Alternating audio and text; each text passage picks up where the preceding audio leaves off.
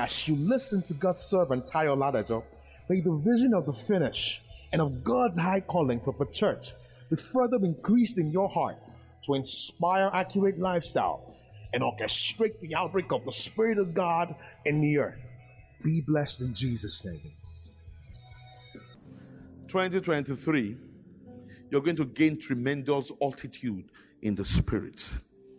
You will experience unbelievable breakthrough within a short space of time because the grace of God is available, the power of God is available for divine activities, for acceleration, divine acceleration and speed. For thus says the Spirit of God, the Lord is saying to you, I'm putting you on my shoulder. You're standing on my shoulder and you're coming into elevated sphere and perspection, perspective in the spirit. You're standing on my shoulder. You're stepping into sufficiency of grace. I'm sending forth help from above.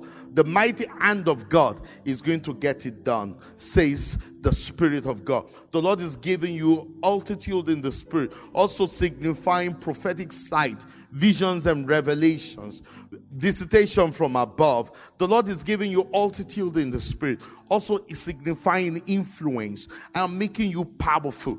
I'm making you influential in the spirit, says the Spirit of God. But one instruction is critical set your house in order. You've got to put your house in order. And the Lord wants to rise up and do great and mighty things. I will visit you with a strong hand, but you've got to put your house in order. Stones, foundational stones, must be set right, says the Spirit of God. One critical stone is a pure heart. The Lord is demanding a pure heart. You've got to tear your heart before me. I'm not asking you to put on ashes and put on sackcloth, but the Lord is saying, repentant spirit is what I demand. Transparent spirit is what I demand. Meekness is what I demand. Hunger is what I be- demand. Spiritual hunger is what the Lord demands. Teachable spirit is what He demands. Put your house in order. It's time to deal with your idols. It's time to deal with your prejudice. It's time to deal with your traditional beliefs. It's time to put them aside.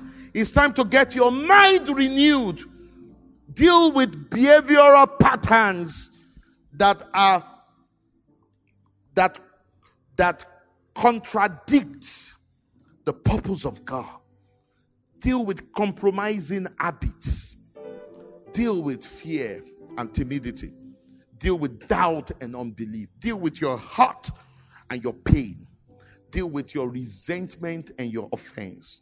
And then you see the Lord move. Whether I'm not going to do great things and I'm not going to do mighty things. It is time for you to apply yourself for the things that make for your peace.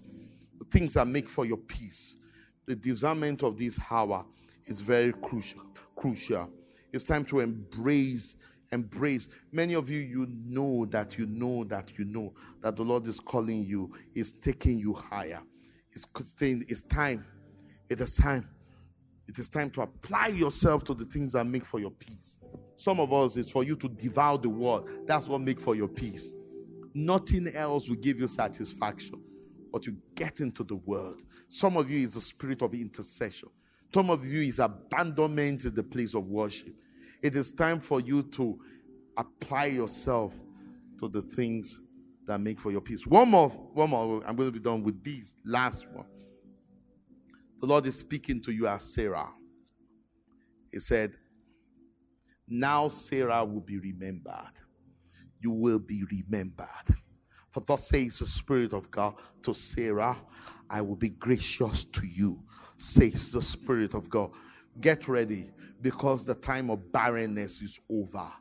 Get ready to bring forth your promised son. That is the hour. You will bring forth your Isaac, says the Spirit of God. The Lord has set before him himself the book of remembrance. He said he will not hold back.